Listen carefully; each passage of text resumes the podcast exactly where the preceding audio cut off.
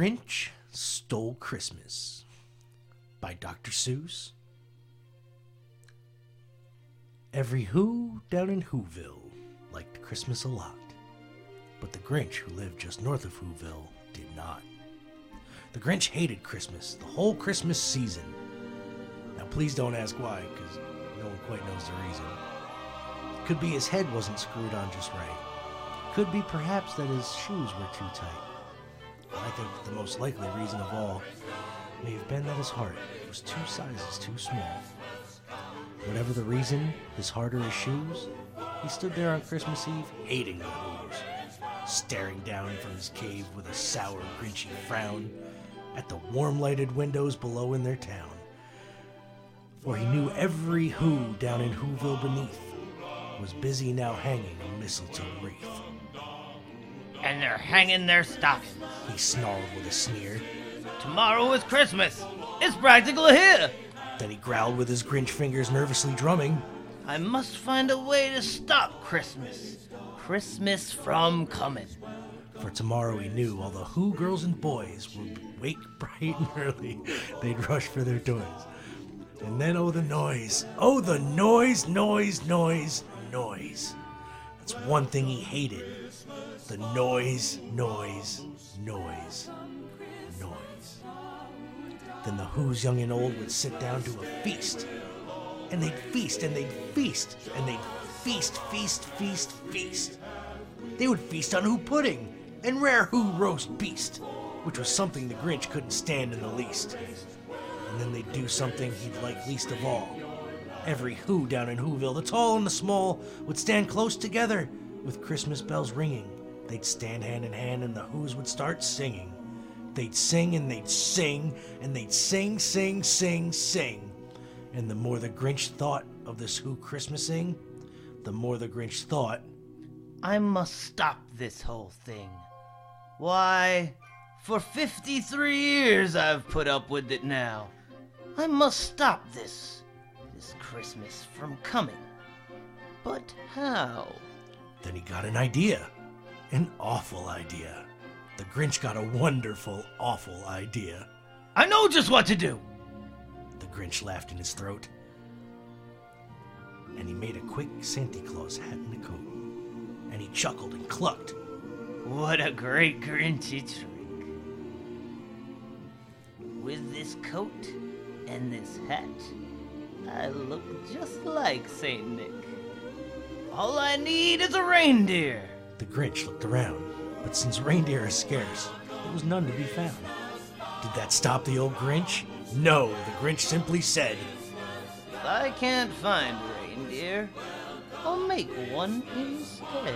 So he called his dog Max. Then he took some red thread and he tied a big horn on the top of his head. Then he loaded some bags and some old empty sacks on a ramshackle sleigh he hitched up old Max. Then the Grinch said, Giddy up. And the sleigh started down toward the homes where the Who's lay a snooze in their town. All the windows were dark, quiet snow filled the air. All their windows were dark. Oh, sorry. all the Who's were all dreaming sweet dreams without care. When he came to the first little house on the square, This is stop numero one. the old Grinchy Claus hissed, and he climbed to the roof, empty bags in his fist.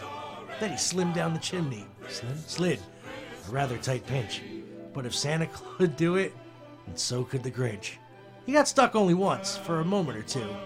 Then he stuck his head out of the fireplace, fireplace flue. Where the little Who stockings all hung in a row, These stockings he grinned. are the first thing to go. Then he slithered and slunk with a smile most unpleasant around the room and he took every present pop guns, bicycles, roller skates, drums, checkerboards, tricycles, popcorn, and plums. And he stuffed them in bags. Then the Grinch very nimbly stuffed all the bags one by one up the chimney. Then he slunk to the ice box. He took the Who's feast. He took the Who pudding. He took the roast beast. No! He cleaned out that ice box as quick as a flash. Why, that Grinch even took their last can of Who hash. Then he stuffed all the food up the chimney with glee. And now Grinned the Grinch. I will stuff up. And the Grinch grabbed the tree and he started to shove when he heard a small sound like the coo of a dove. He turned around fast and he saw a small Who, little Cindy Lou Who, who was not more than two. The Grinch had been caught by this tiny Who daughter who'd got out of bed for a cold cup of water. She stared at the Grinch and said, Santa Claus, why? Why are you taking our Christmas tree? Why? But you know that old Grinch was so smart and so slick. He thought up a lie, and he thought it up quick. Why, my sweet little tot! The fake Santa Claus lied. There's a light on this tree. That's not. that won't light on one side. So I'm taking it home to my workshop, my dear. I'll fix it up there and I'll bring it back here. And his fib fooled the child. Then he patted her head, and he got her a drink and sent her to bed. And when Cindy Lou Who went up to bed with her cup, he went to the chimney and stuffed the tree up. Then the last thing he took was a log the fire. Then he went up the chimney himself, the old liar. On her walls he, he left nothing but hooks and some wire. And the one speck of food that he left in the house was a crumb that was even too small for a mouse. Then he did the same thing to the other Who's houses, leaving crumbs much too small for the other Who's mouses. It was a quarter past dawn, all the Who's still in bed, all the Who's still a snooze when he packed up his sled. Packed it up with their presents, the ribbons, the wrappings, the tags and the tinsel, the trimmings and trappings. Three sat 3,000 feet up, the side of Mount Crumpit, he rode with his load to the tip top to dump it. Ooh, ooh, to the Who's. He was grinchiously humming. They're finding out now that no Christmas is coming. They're just waking up. I know just what they'll do. Their mouths will hang open a moment or two. Then the Who's down in Whoville will all cry, boo hoo. What a noise! grinned the Grinch. That I simply must hear. So he paused, and the Grinch put his hand to his ear. And he did hear a sound rising over the snow. It started in low, then it started to grow. But the sound wasn't sand. Why, the sound sounded merry. It couldn't be so. But it was merry, very. He stared down at Whoville, the Grinch popped his eyes. Then he shook. What he saw was a shocking surprise.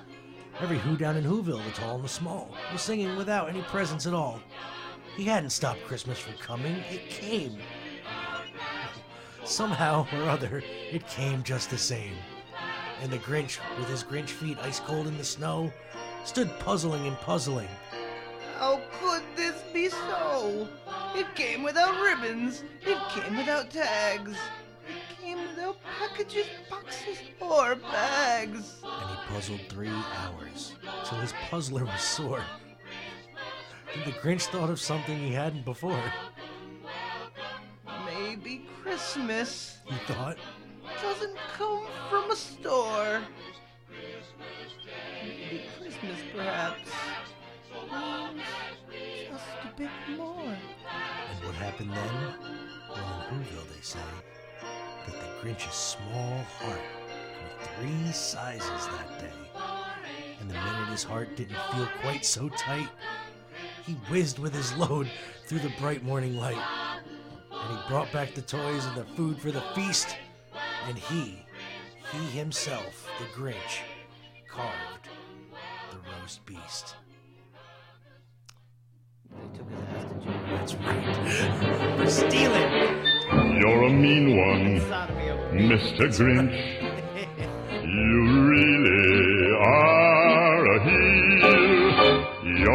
cuddly as a cactus, you're as charming as an eel, Mr. Grinch. You're a bad banana with a greasy black peel.